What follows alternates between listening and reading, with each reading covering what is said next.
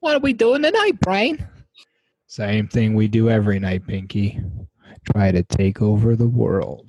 Nerf.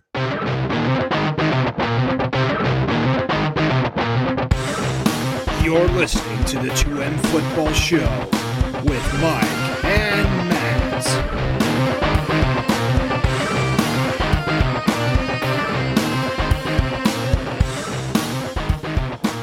Hey guys, welcome in to another episode of the 2M Football Show. With you here, like every week, is Mike. Hi, Mike. Hey, who are you? Uh, well, I go by the name of Matt, but some people like to call me Matt. Very strange. How are you doing? How are you doing this week? Uh, not too bad, not too bad. Um, as we're recording right now, my air conditioner went out. Oh, that's exciting. Uh, it is unbearable. It's a good thing, you know, this is an audio show. I am not camera ready. I think I hear the sweat dripping onto your keyboard. I don't appreciate those subtle remarks, but you're absolutely correct. That is what that sound is. Well, cool. Good to be with you, Matt, and good to be with you, the listener, uh, this week on the 2M Football The Show. listener, the one person. That's why I said listener singular, not plural. That that's awesome. I commend you for that humor. We know our audience of one. You, you may you may be the funny one one of these days. Uh, yeah, we take turns, right? You you three times, and then me once, and then we At least you know where your place is. Uh, but yeah, this week on the show, we are going to discuss franchise tags and all the players that uh, had the tag applied to them for the 2020 season. Um, give I believe there was eleven or twelve of them. yeah, so it should be a nice quick episode, right? Uh, well, it depends on how much you talk. I know you do. Once you start, once you start, the gums a flapping. There's no stopping that train. But yeah, that's what today's show is going to be all about: is the franchise tags, um, and then we'll discuss each player, talk about if we think they will end up signing a long-term deal with their team after after they play out 2020 under the tag. Uh, but before we get into all that, Matt, What? to piggyback off of the question you asked me last week about what I do for a living when I'm not uh, crunching football numbers, I wanted to throw that question back your way. And wanted So to, wait. uh, To answer that question with the question, are am I giving you the piggyback ride, or are you giving me the piggyback ride? I think I'm the one doing the piggybacking, so you are giving me a piggyback ride. That seems like that's a much more realistic situation.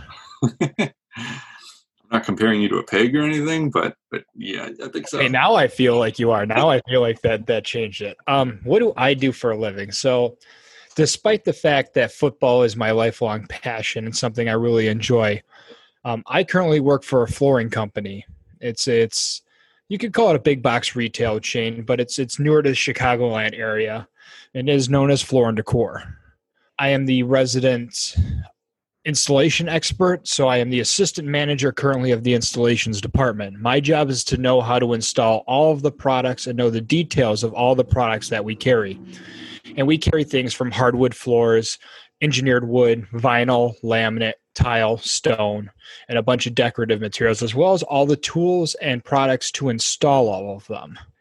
Nice. So what we have customers that come in both professional contractors who just need to get stuff and get out, or they need to know what's on the trend or how to work with some stuff, and then everyday homeowners or DIYers.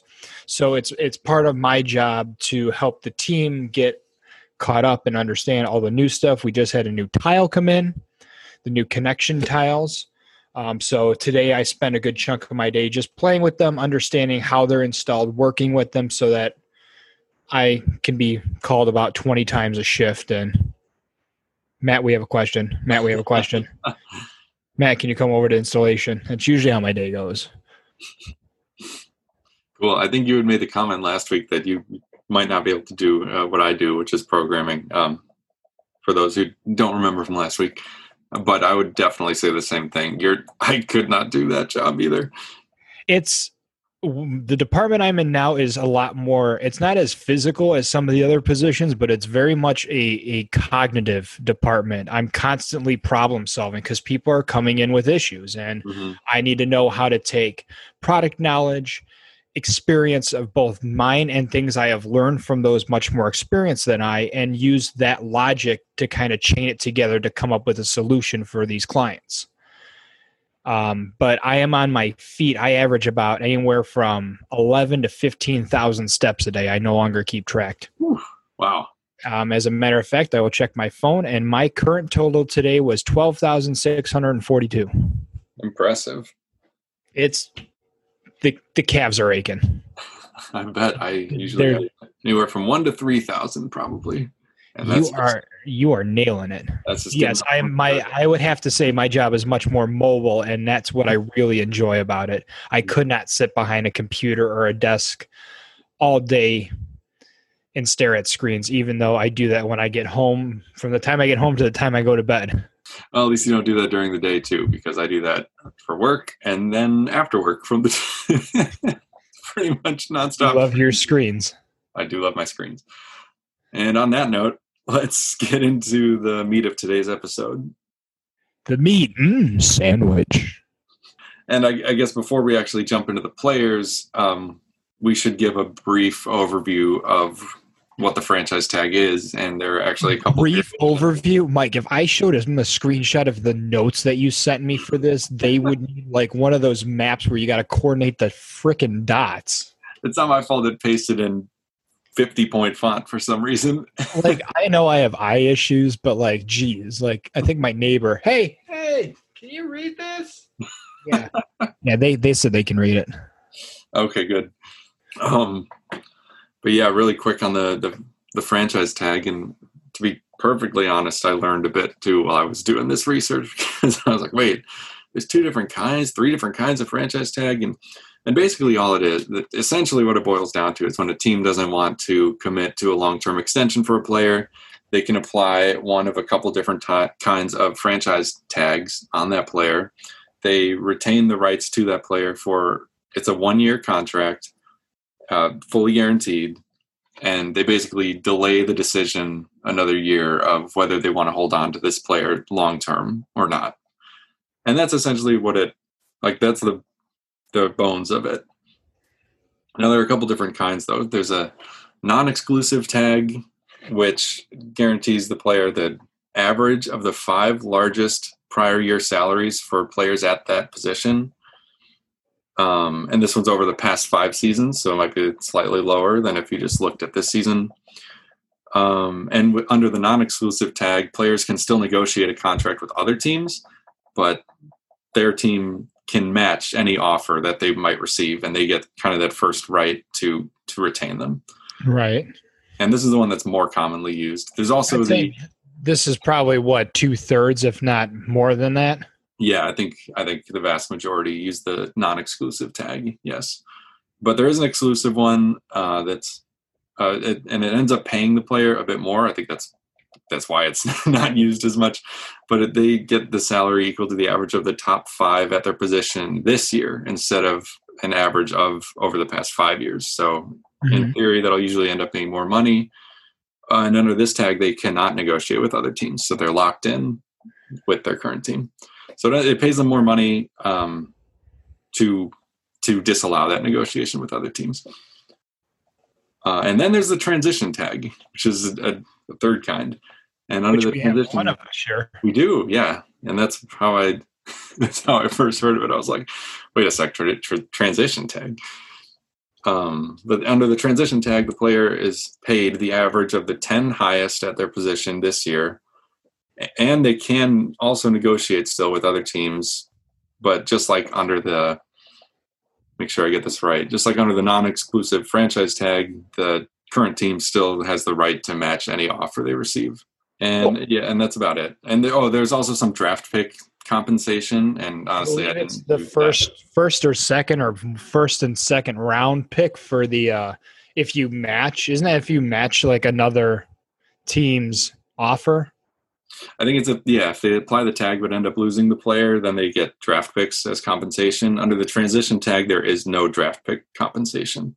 right So yeah, that's it. Just to get some terms defined out there right at the gate, and then also in doing this research because we're going to sort of predict whether we think they'll lead to long term deals or not. There, um, due to the ongoing COVID nineteen pandemic, there are some implications of the uh, salary cap for next year. Right. Where No, I think it's expecting it to be- projected to drop a little Yeah. bit. Those who opt out are basically getting a stipend, which is a chunk of next year's money in advance. Right, and and the reason this is relevant to this discussion is that uh, they might, if teams have a, with a lower salary cap, obviously that means they have less money to spend on player contracts and stuff. So we don't really know how that's going to end up playing out, but it could definitely impact re-signings next year potentially. So with all that out of the way, who's our first uh, player here? So, ironically, the last one that you brought up, the transition tag, starts off our franchise tags as our only transition tag for the year for the Arizona Cardinal, Cardinals, and that was running back Kenyan Drake, who was picked up from Miami And about mid about mid season, right? Wasn't it? Yeah, yeah, it was. um, which was an interesting acquisition given the fact that later that year, too, Arizona benched David Johnson for Kenyan Drake after a stellar first game with them. Um, but to round out his 2019 year, he played 14 games, had 817 yards on 170 rushes, which averaged about 12 touches per game, and ended the year with eight touchdowns. So not not a bad year, not a not a great year, not a stellar year, but you know a, a- reliable year.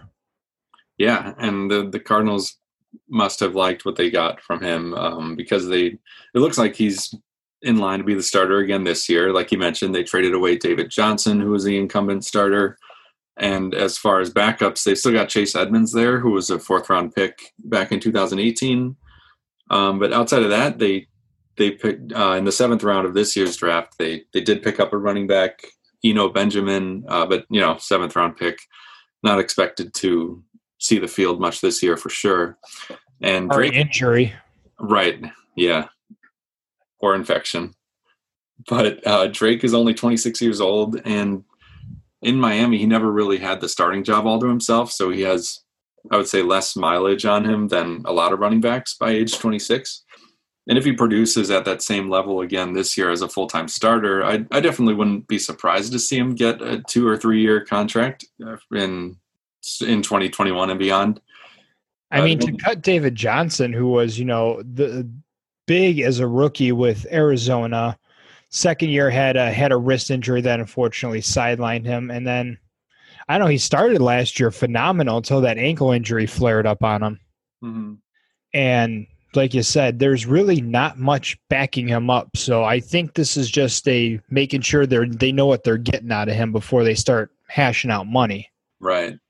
And the only caveat to that I'd say is that the, the free agent class at running back next year is pretty loaded. And obviously, some of these players will re sign with their current teams. Uh, but just in terms of players whose contracts end after this season, you got Todd Gurley, who's on just a one year deal. Gus Edwards, who's been really productive uh, with Baltimore. Joe Mixon, he's he's one that will almost certainly be re-signed, but you never know. Kareem Hunt, Phillip Lindsay, Aaron Jones, Dalvin Cook, just really quick here. Alvin Kamara, James Conner, Chris Carson, Tevin Coleman. Those are all players who are scheduled to be free agents next year if they don't go back to their current team. So Arizona could always look at who who doesn't re-sign and, and pick from that pool potentially too. But uh, I think if Drake show shows continues his success in this offense in this Cliff Kingsbury scheme, I don't see why they wouldn't bring him back. Makes sense to me. I mean, I I really believe this is just a uh, just to tag it, make sure that we're gonna appropriate the right amount of money to somebody. But they wouldn't have they wouldn't have traded or cut their their draft pick if there wasn't something here. Mm-hmm. On to that then is the Baltimore Ravens linebacker Matthew Judon.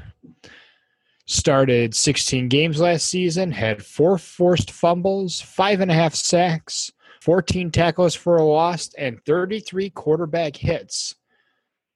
Pretty good for a defense that's hungry for always hungry for more.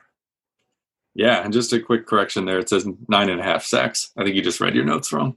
I I didn't have it in 50 point font like your first note, so I may have to change. that was your mistake. What did I say? Nine? It was nine and a half. You said five and a half. I said five Um, and a half. Well, yeah, that means I just can't read then. I have no excuse. no, you're good. Just blow up that font and ask your neighbor to read it. Hey, Todd. but yeah, Judon will turn 28 this year. Uh, he's been a really consistent player, actually. He's had seven or more sacks in each of the past three years. And the Ravens, for as good as that defense has been, their um, overall their pass rush hasn't been that strong. They actually blitzed the most out of any team last year uh, by a, a 10% margin, which indicates to me that they don't have that much faith in their edge rushers to get pressure on the opposing QB without that extra help of throwing in the blitz. Uh, but Judon is the one guy who is producing. Well, I think that's going to change though this mm-hmm. year. I mean, they've got Derek Wolfe now and Calais Campbell. Yeah, Campbell especially is a huge signing.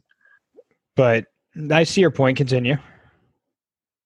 Oh yeah, that's it. I was looking on Spot Track, Spotrac, Spotrac, however you say that, uh, and their projected contract value for him would be four years and sixty-five million uh, dollars, which would be roughly sixteen million a year, which seems like kind of a lot. It may be a lot, but at least you know what you're getting. I mean, that type of level consistency. Exactly. Yeah. You're not losing anything at that's you know he's he, he's playing you know a solid linebacker position. So.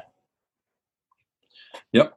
And that's what I wrote down. Consistent consistency. That's something coaches and GMs both love to see. You know exactly what you're going to get out of your player. Um, so it's probably worth the money. And uh, yeah, that's all I had on him. I think it's a yes. I, I foresee it. I foresee it. Salary cap pending.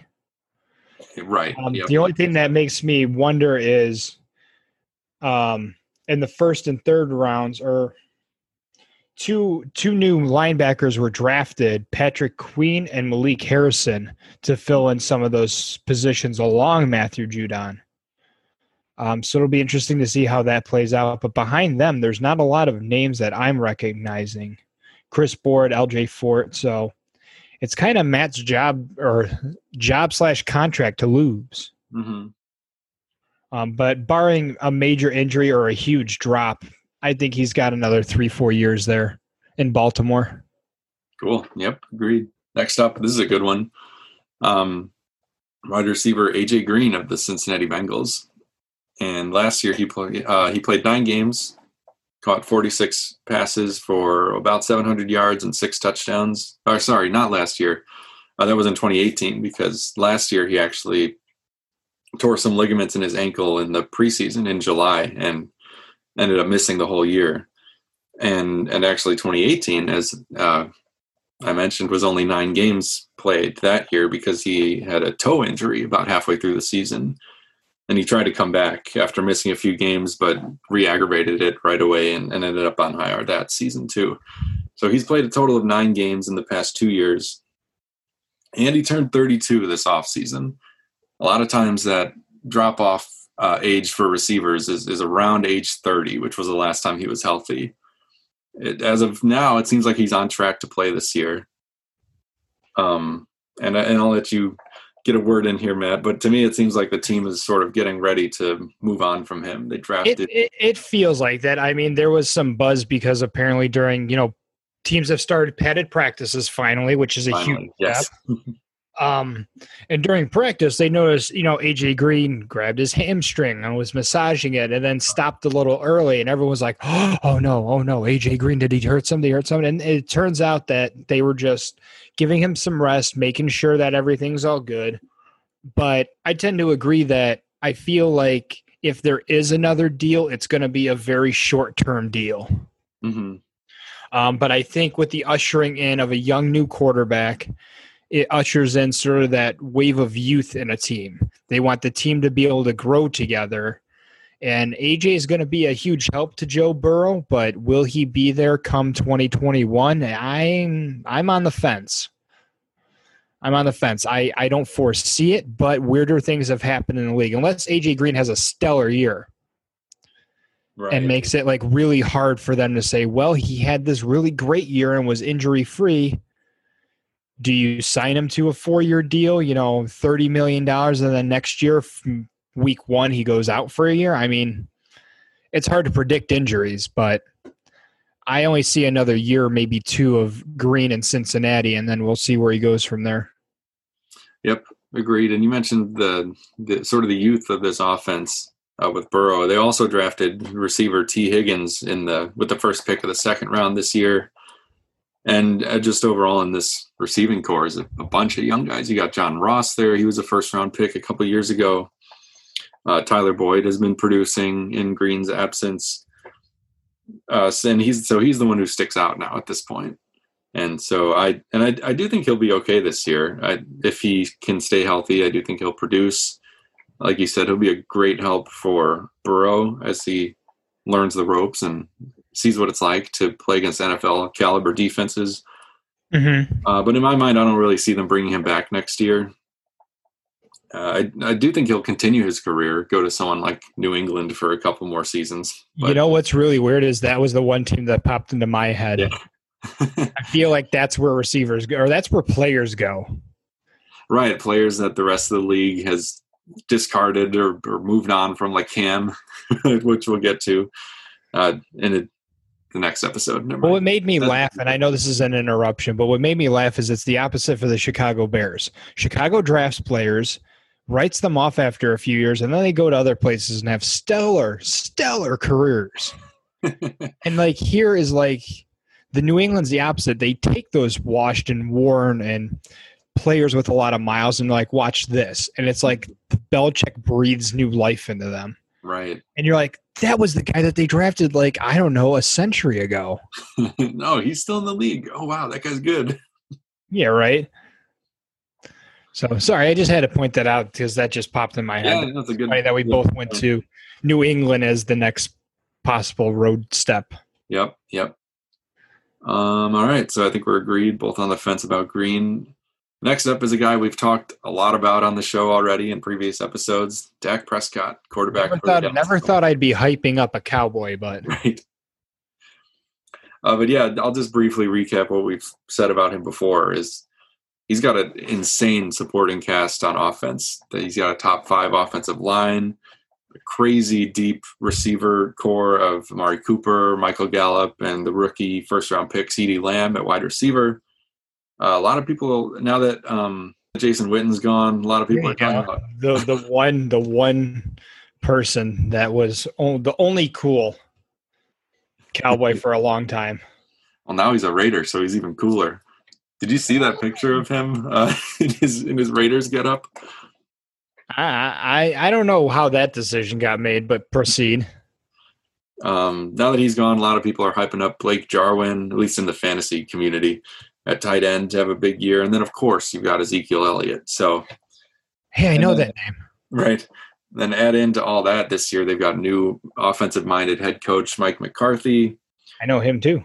Yeah, we're familiar as Packer fans. And and Dak himself feels he has a lot to prove. He's he's doubling down making the bet on himself again uh, that he'll have another huge season and be and get that monster contract he's been after next off season. And I think it's going to work out fine for him. If the Cowboys don't pay him, somebody's going to pay him. Yeah, exactly. Anything else? I think that's a pretty cut and dry one.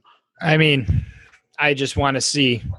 I just want to see what he's going to be can do. I usually am not a Cowboys fan at all, but I am on the Dak wagon this year. Absolutely. Yep. So behind them, we have my, as Mike, you called it, I am the current, this year's expert on the Denver Broncos. Yep. Uh, safety Justin Simmons. Mm-hmm. But I said that's your team. that is my team. That is ride or die. That we have a uh, we have a bet going on. For those who didn't see the last episode, uh, Mike and I got into a little heated debate over the, uh, the AFC West over who would have the most wins of the teams. Obviously, Kansas City taking the division, but behind them, I said Denver. Mike said the Chargers. I think he's an idiot and wrong. Mike thinks I'm dumb and just don't know what football is, other than a thing that you know you kick around. Well, that was, that, that, that was true. Just to be clear, that was true before we made the bet too. I already thought you were an idiot. But moving on. harsh, harsh bud, bro. Um, Tell me about Justin Simmons. Justin Simmons played in 16 games last year. He had four INTs, 65 solo tackles, two tackles for a loss, and zero quarterback hits. So a little bit down on that. And I'm trying to pull up something here. Where I'll fill the time. I'll admit this is not a name I was familiar with, um, but he was Denver's third round pick in the 2016 draft. And actually, he was uh, Pro Football Focus's number two rated safety last year. And he's really great in pass coverage and also in defending the run. The biggest knock against him, against his his skill set, is that he's not that great of a a blitzer or a pass rusher, which you can kind of see reflected in the stats, right? No Right. quarterback hits all season. A lot of He's Uh, only had three over the course of his career, eight tackles for a loss, and he's had a t- total of two sacks. So he's definitely more of a of a, I would say, a, a, almost a lockdown corner almost because he's had he had 15 defended passes last year. yeah, Um, so he's definitely like he he's going to be used more against the receivers than than coming in like you said for run support, for edge rushing stuff like that. So Yep. I think it comes down to scheme this year how he's going to be utilized. I mean, I don't see a lot of depth uh backing him up. I think we talked about um, last episode that the the Broncos not a, he's not a safety, but they lost Chris Harris in that defensive backfield, and uh, um, Simmons is just seems to me to be a very solid player, and, and barring some massive drop off this year or injury, I mean, he's got a lot of help in AJ Bouye and Bryce Callahan. But behind Mhm. Simmons, number two is Douglas Coleman, who was who was, I believe, undrafted this year when they took him. Hmm. Um, but you have Kareem Jackson, you have Trey Marshall, and PJ Locke the third that are the other that are in the safeties. Um, but there's only Simmons and Coleman who are listed as their free safety. So there isn't depth really behind him. uh-huh. I don't know. It's weird when we see stats like this of why they choose to use use a franchise tag. I think they're looking for a bolster in his stats. Maybe get a couple of sacks in there would uh would help getting him more on a safety blitz. hmm Um, but I think it's going to come down to scheme. So I actually I know this is cheating, but I don't know how to call this one because I personally don't see a lot of at fault here. right, But at the same time, we're not in the locker room or we're not in the coaching meetings where they're discussing these things. We're not part of their front They- office. They, they didn't invite you. Ooh, Um, awkward. I reached out to Elway, nothing Uh, back. oof. Um, maybe he thinks I want like a jersey or something. Maybe he's you know sick of giving out autographs. So you know, Uh, anyway, yeah, I, I kind of agree with you. I don't, I don't really know what to think. He seems like a really solid player, uh, but if they're looking for something more dynamic, then they might uh, be trying to groom that behind him this year and then move on next year without having to give out that big contract. So we'll have to see on this one. I mean he could help anchor that uh that line a bit more. I mean you have Miller and Chubb. That's really Jason Alexander's a good uh inside linebacker. You know, but your your ends of Jurrell Casey and Shelby Harris. I mean they're fine. They're not you know the greatest in the world but i don't know i i i don't know if it's a scheme issue or what's going on but you know like i said we're not always in these front offices to hear what their talk about is unlike a different player later on our list that i know why he's on the franchise tag list All right. Uh, but before we get there, next up, we've got Jaguars defensive end Yannick Ngakoue. i was really seeing if you would nail that name and you did and i am Did I? Okay, cool. Thanks. and he played in 15 games last year. He actually had an interception I see here on the stat sheet. That's pretty cool.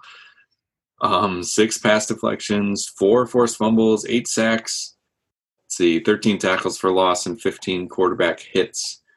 Um, I think in terms of on the field talent here, there's no question he's an impact defensive player.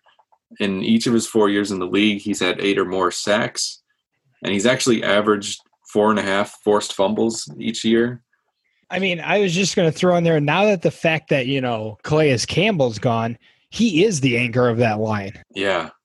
And it another thing with the consistency is that he's only missed two games total in his four years in Jacksonville.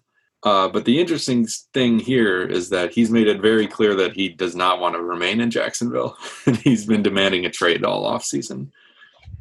Um, so back in March, after he was tagged, there's a period of time where uh, they can still negotiate a long-term contract after they team tags him.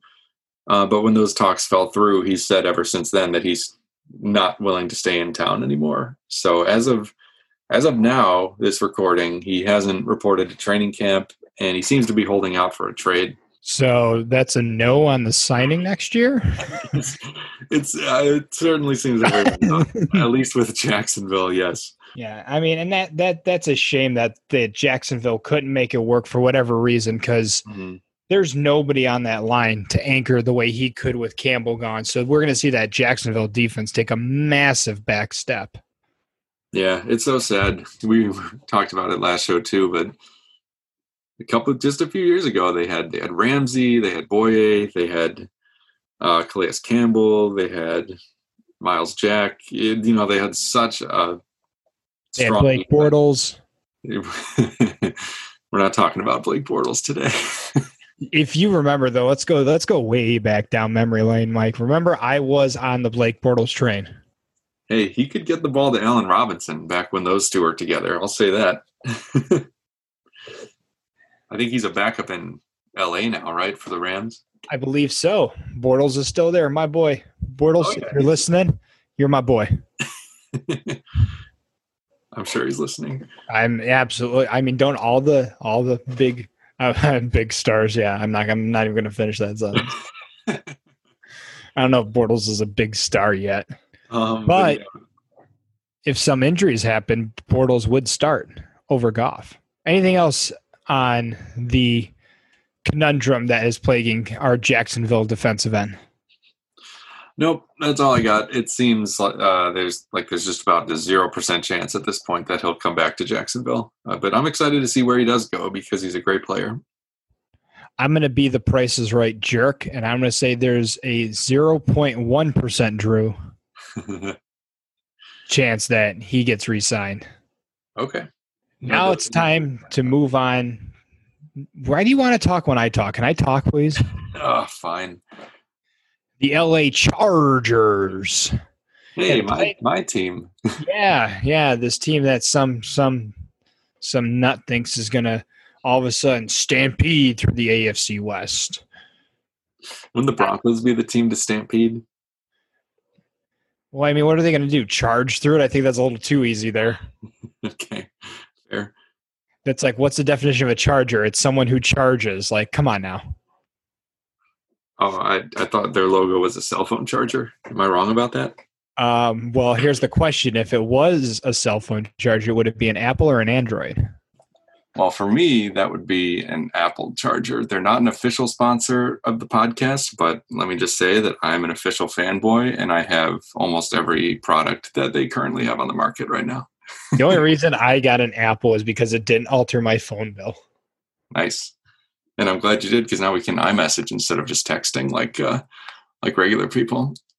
well, you know, I don't know how long I'll have it, but anyway, yes. So the Chargers and their tight end, Mr. Hunter Henry himself, Yes. is next on our list here. He played 12 games last year. He was targeted 76 times, caught 55 of those for 652 yards, five touchdowns, and a fumble. Not bad. Um, but I did. You mentioned he only played 12 games, and I have written down here that he, in his four years, he hasn't yet played a full season. He's had various injuries nagging him every year, uh, outside of 2018 when he missed the entire season. But a little bit of the injury bug has has bitten Henry his whole career so far. Especially because he was slated to take on such a major role on that offense. Right, coming from Antonio Gates. And, and last year was his most productive in terms of both receptions and yards, though he did actually score more touchdowns, eight in his rookie season. And it's going to be interesting to see how the quarterback transition affects him because this will be his first year without Rivers at, at QB. It's going to affect the whole team without having Rivers under center. I mean, you just have a whole different beast in uh in Tyrod Taylor. Absolutely. But I think Hunter Henry should, if he as long as he stays healthy, give give him another target to throw to. So I think we should see a lot more of him in the passing game. Yeah, and, and that's probably true with Taylor, but I think it's going to be especially true if and when uh, their first round pick, Justin Herbert, takes over, whenever that happens, because, uh, you know, every young quarterback uh, loves to have a nice, big, nice, solid pass catching tight end that they can throw to in the middle of the field, get some of those easier completions than throwing it outside. Absolutely. Anything else on Hunter Henry? Uh, what do you think? Heads or tails? Yes or no? I'm going to say if he stays healthy the whole season and at least matches last year's production, I, I bet they'll they'll want to keep him around. But if he gets hurt again and you know keeps sort of adding to the injury prone label that's that's starting to uh, attach itself to him, then I wouldn't be surprised to see them cut him loose. I Think he'll get picked up relatively quickly by another team, maybe a tight end deprived team. For sure, I could see him going to. I feel like Pittsburgh has a revolving door of tight ends. They're trying out someone different every year. Seattle. Yeah, yeah, that's a good one too. So his career's not over by any means, but potentially over in terms of LA. Potentially. Wouldn't it be funny if he went from the LA Chargers to the LA Rams? It would be. it would be, but like, it's not even about the same division, like the the same same like city, like and it's two different divisions in the same city. Yep. And actually, that's the situation someone uh, later on in our list finds himself in, which we'll get to. Little uh, little preview. But before, I don't know. I don't know if I could do that. and lawsuit. And the podcast is over. Everyone have a good night. This was a great five episodes. I've really enjoyed my time. We absolutely nailed it. five episodes in and our first lawsuit. We're we're ahead of the curve. All right, um, moving on to the, the to the to the northern tundra of Minnesota, where the raiding Vikings reside.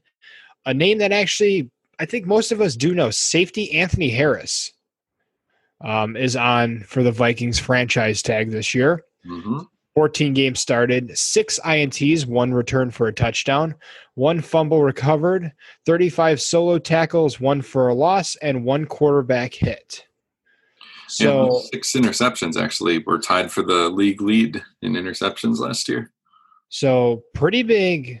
Well, I don't want to say pretty big stats on paper, but they're kind of up and down. Like the interceptions are great and only one tackle for a loss and one quarterback hit. So it's like we see where Harris excels and we see where he really does not. Right. Great against the pass, uh, but maybe not as good of a run supporter as you would like for your starting safety or a blitzer. And he, the Minnesota doesn't have too much invested in him yet. He was signed with the team as an undrafted free agent back in 2015 um, and interestingly, the Vikings draft picks this year actually included seven defensive backs, three of whom are safeties. So that there doesn't bode well for Harris, in my opinion. Uh, I would say no, considering that he was tied 43rd for solo tackles, tied 67th for a number of times he was targeted, and tied 70th in terms of qualifying safeties for allowing 11 receptions. Hmm. But yep. Overall, he has a 90 and a half rating. His run defense is 66.9. Uh-huh. Pass rush is 67.5. But where he excels, which the stats do show, is in coverage. He's a 91.6. So to me, he's more of almost like a DB versus a safety. Yeah, that's an interesting thought. You do see players uh, sometimes transitioning between those two positions. But I don't know. I mean, they may have drafted a lot, but maybe it's it's could be depth I don't know. Let me, let me pull up the Vikings depth chart here and see kind of what we're looking at behind him. If there's anybody of note, Vikings. They did lose a lot of players uh, that were starters on this defense last year to free agency uh, that went to other teams. So uh, the rest of the defense around him, and of course the other safety, All Pro Harrison Smith. Outside of those two guys, there are a decent amount of new faces there. So it looks like they probably added for depth because it's all in in terms of uh, our lads. They have the blue, which is most of your starters or your veterans, and then green is going to be your newly drafted rookies. And there's a lot of green in that secondary. Mm. All right, so, so, you're saying maybe they keep him for his uh, tenure, kind of uh, in that defense. I would say so. I mean, I mean the stats are good. He's a great coverage safety, but he's not utilized in that run stop close to the line of scrimmage mm-hmm. type scheme. He's clearly a good coverage safety. Yep. Um, so maybe that's where they're going to keep him, or maybe he transitions from safety to cornerback. You know, we can't predict things like that because coaches often like to play things close to their chests. Sure. Uh, as for me, though, I'm going to predict a, a, no on this one. I think one of these rookies probably steps up, and uh, to the extent that they the coaches feel comfortable letting Harris go rather than uh, giving him a bigger contract next year if he is let go, I would say we could see him in Cincinnati where that secondary is taking a big hit. Well, the Jets maybe now that Jamal Adams out of town. That would be a good spot. Yeah. Uh, Jacksonville potentially, maybe even Indy. Sure. You know, it's hard to predict where players wind up when they're let go. There's just no, seemingly no rhyme or reason for it. yeah, especially uh, just for us being, don't want to say casual fans because we're more than casual fans, but I don't, I know way less about defensive schemes and where a guy like Harris might fit in than I than I do about the offensive side. So it's hard to say. Definitely a cover two um, or cover three type defense. He's a lockdown safety, which means he's going to support the corner. I don't know. be interesting. So that's why I think, I mean, it'd be weird, but Seattle, Philadelphia, um, New Orleans would be a good defensive scheme. Maybe the Rams, but they all have pretty decent secondaries. So I know the one that is banged up though is is Cincinnati. On to the one team that nobody really wants to talk about because it feels like we talk about the same thing over and over. And then once again, even without mentioning Tom Brady, the Patriots are the frontline news headquarters again.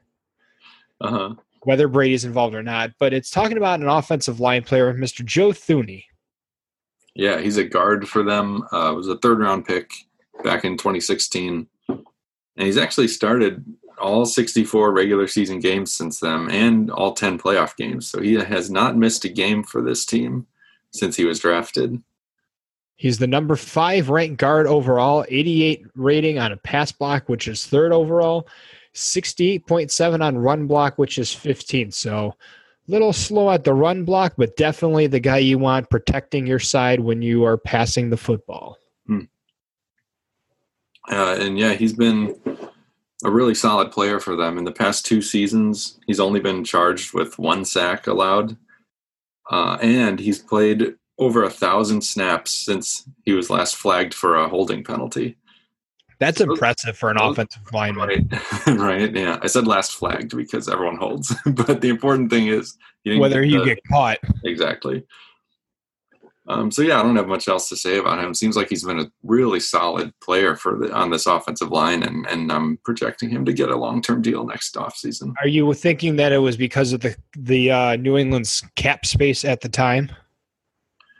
Could be potentially. I know they're running close to it, and um, I believe he has expressed that he wants to stay in New England, um, and so maybe that's why they felt comfortable doing this this year franchise tagging him and then working something out next year when they've got um, you know less fewer contracts on the books potentially or can rework other things to be able to keep Thuney around. Makes sense. All right, now we get to an interesting player, the New York Giants defensive end Leonard Williams, who actually played on two different teams last year. Uh huh. And they were both in New York. Ironically, yes. So he started off the with the with the Jets. Wow, Jets and Giants. How much closer do you get to not mess this up? Especially for me, a guy who needs 50 point font to read. Started seven games for the Jets, had one pass defense, five quarterback hits, which pretty good in seven games. You know, nothing flashy, nothing outstanding. I mean, it is the Jets defense now. However, what really impressed me when I looked at when he flipped over to the Giants, everything doubled. Like his whole game came there.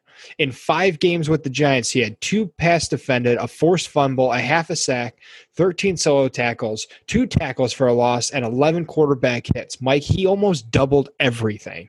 Mm-hmm. Wow.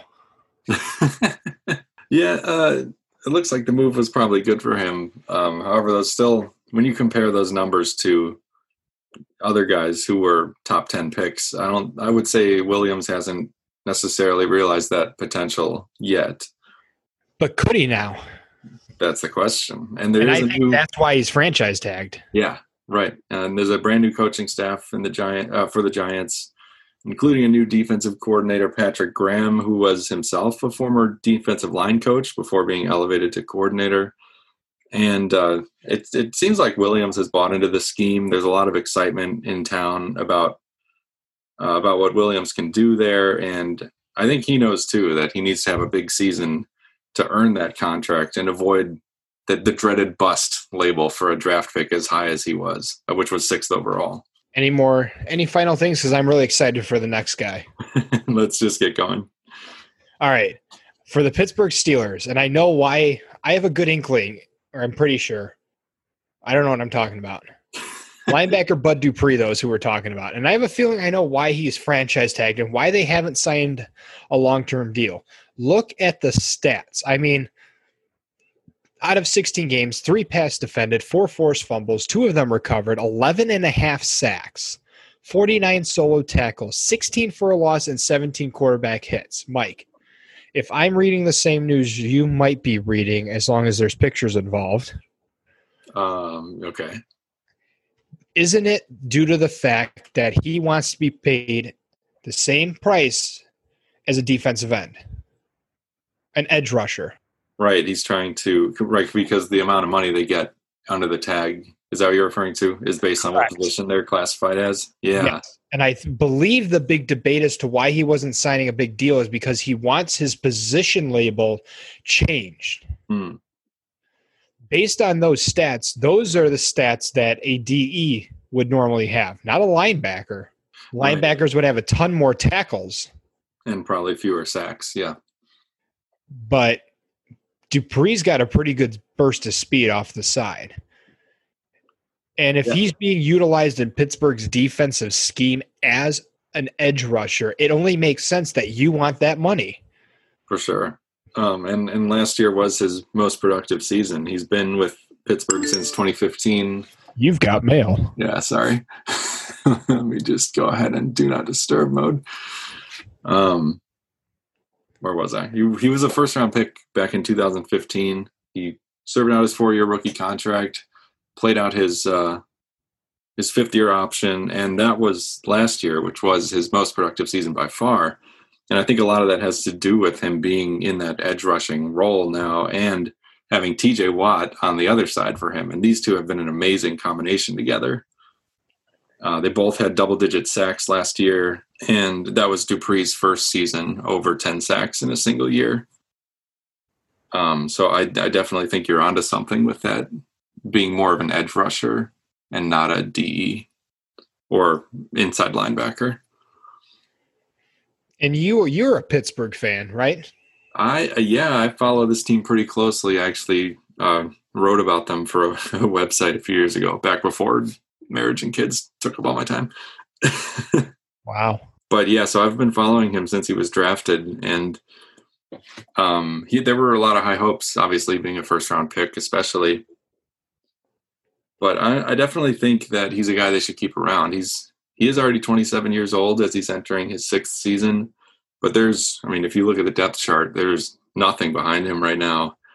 And if you just look at this team as a whole, they've got an aging Ben Roethlisberger. You got to think they want to keep their window of being a contender open as long as possible for him, for, for you know, for Big Ben's sake. See if you can get him to the big game one more time. And the strength of this team has quickly turned. It's it, they used to be a big offensive team back with, you know, Antonio Brown, The killer bee. Exactly. Yeah. Brown, Bell, and Ben. And obviously, two of those three are gone now. What? They've got some good juju going on. Oh. So, in my opinion, they should try to keep this defense intact because the defense has been kind of the rising star. I think the Pittsburgh Steelers are going to re-sign him. I hope they do. Another person I think is going to get re-signed is for the Tampa Bay Buccaneers is linebacker Shaq Barrett. Uh, played 16 games last year, had an interception, two pass defended, six forced fumbles, 19 and a half sacks, 45 solo tackles, 19 for a loss, and 39 quarterback hits. That's Pretty such good. an insanely productive season. Uh, he actually led the league in sacks. Uh, you mentioned he had 19 and a half. Do you know how many he had total in his first four years? Wasn't it like 10? It was 14. Yeah, good guess. Ah, And and yeah, and he had more than significantly more than that in just last season alone. And this is one like I wasn't hundred percent sure on Bud Dupree's situation, but I do know for a fact the fact that Shaq Barrett has not reached a contract agreement is because he wants to be labeled as a defensive end because they make much more than a linebacker. Okay. And I think that if he has a similar season of this, he should be awarded that position or that label or that pay, whichever, you know, however it works in the contract front office. Um, Cool. but he himself has said that that's what he would like, and that's why he's being tagged with. He was happy and signed the franchise tag, and I think it's because, like a little bit like Dak, he's betting on himself. I can do this again. Watch me. Right, and it seems like a good bet, uh, given that last year was the first time he got a chance to really start. He was in a rotation with because obviously Denver has some a couple of great pass rushers that he was stuck behind on the depth chart, uh, and Von Miller and Bradley Chubb. So this, that was his first chance to really be in a starting role, and he took full advantage. And I agree with you. Like, um, I don't see any reason he shouldn't do the same again this year. We, they've got uh, defensive coordinator Todd Bowles, and he's across from Jason Pierre-Paul. So it's another team that's got a very strong one-two punch at the pass rushing position, and I am expecting more of the same success for Barrett. And uh, Absolutely. Yeah. And if he does, it'd be crazy not to lock him up long term.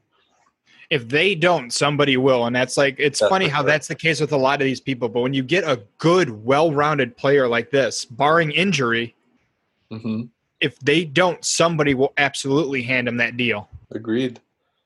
And last but not least, we end out with the Washington football team with outside guard Brandon Scherff. Well, sort of, sort of least.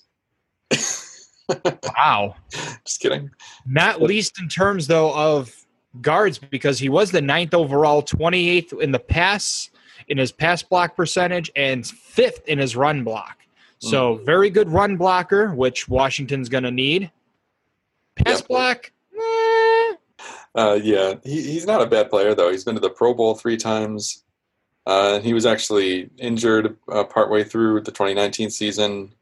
Uh, he had a shoulder injury and actually had surgery on it this offseason. So he should be coming in to 2020 fully healthy. And he's been very vocal himself about wanting to stay in Washington and finish his career there. Not too many guys are saying stuff like that at the moment. So they, as they rebuild, uh, they're going to want all the continuity they can get. know. With Ron Rivera there, I think more people are going to want to stay. that's a that's a good point. Yeah, he's definitely changing. I want to play for Ron Rivera. Um, but yeah, especially after what happened last year with the Trent Williams situation and, and losing his talents on that offensive line, uh, I think they're going to want to keep him around. And the fact that he wants to stay there, maybe he'll even take a slight hometown discount. Who knows? Uh, but I'm going to say a definite yes on Brandon Scherff. All right. And I think that wraps up our uh, franchise tag evaluation. Much more interesting than I thought we thought it would be. Yeah, we were talking before and we're like, okay, so this should be a short episode, right? And I think it might be our longest. And just want to say, just be totally upfront about the fact that we had to record this in three separate sessions because of Oh no! See, the magic of our editor was supposed to hide that. there's only so much magic this editor can pull, and I don't know how different the audio levels are going to sound. Um, but Mr. Programmer, my ass. if it sounds good, I can cut this whole part. But so we just not- need to leave awkward pauses in between everything, and we're golden. Perfect. there we go. we're so good at awkward pauses. so I want to thank everybody once again for another fun-filled episode. Yeah, Tell us what you think. Make sure to uh, review the podcast, leave some stars so that we can be more hyped up out there, so that more people can recognize us and we can continue to spread our mediocre analysis. yes, please. And we will see everybody in the next time. Until then, bye. Bye, Mike. We hope you enjoy listening to this episode of the 2M Football Show with Mike and Matt. Please subscribe to be aware of our future podcasts. Follow us at social media at 2M Football Show. If you feel like donating to help out the show, follow us and check out our Patreon. We'll see you in the next episode.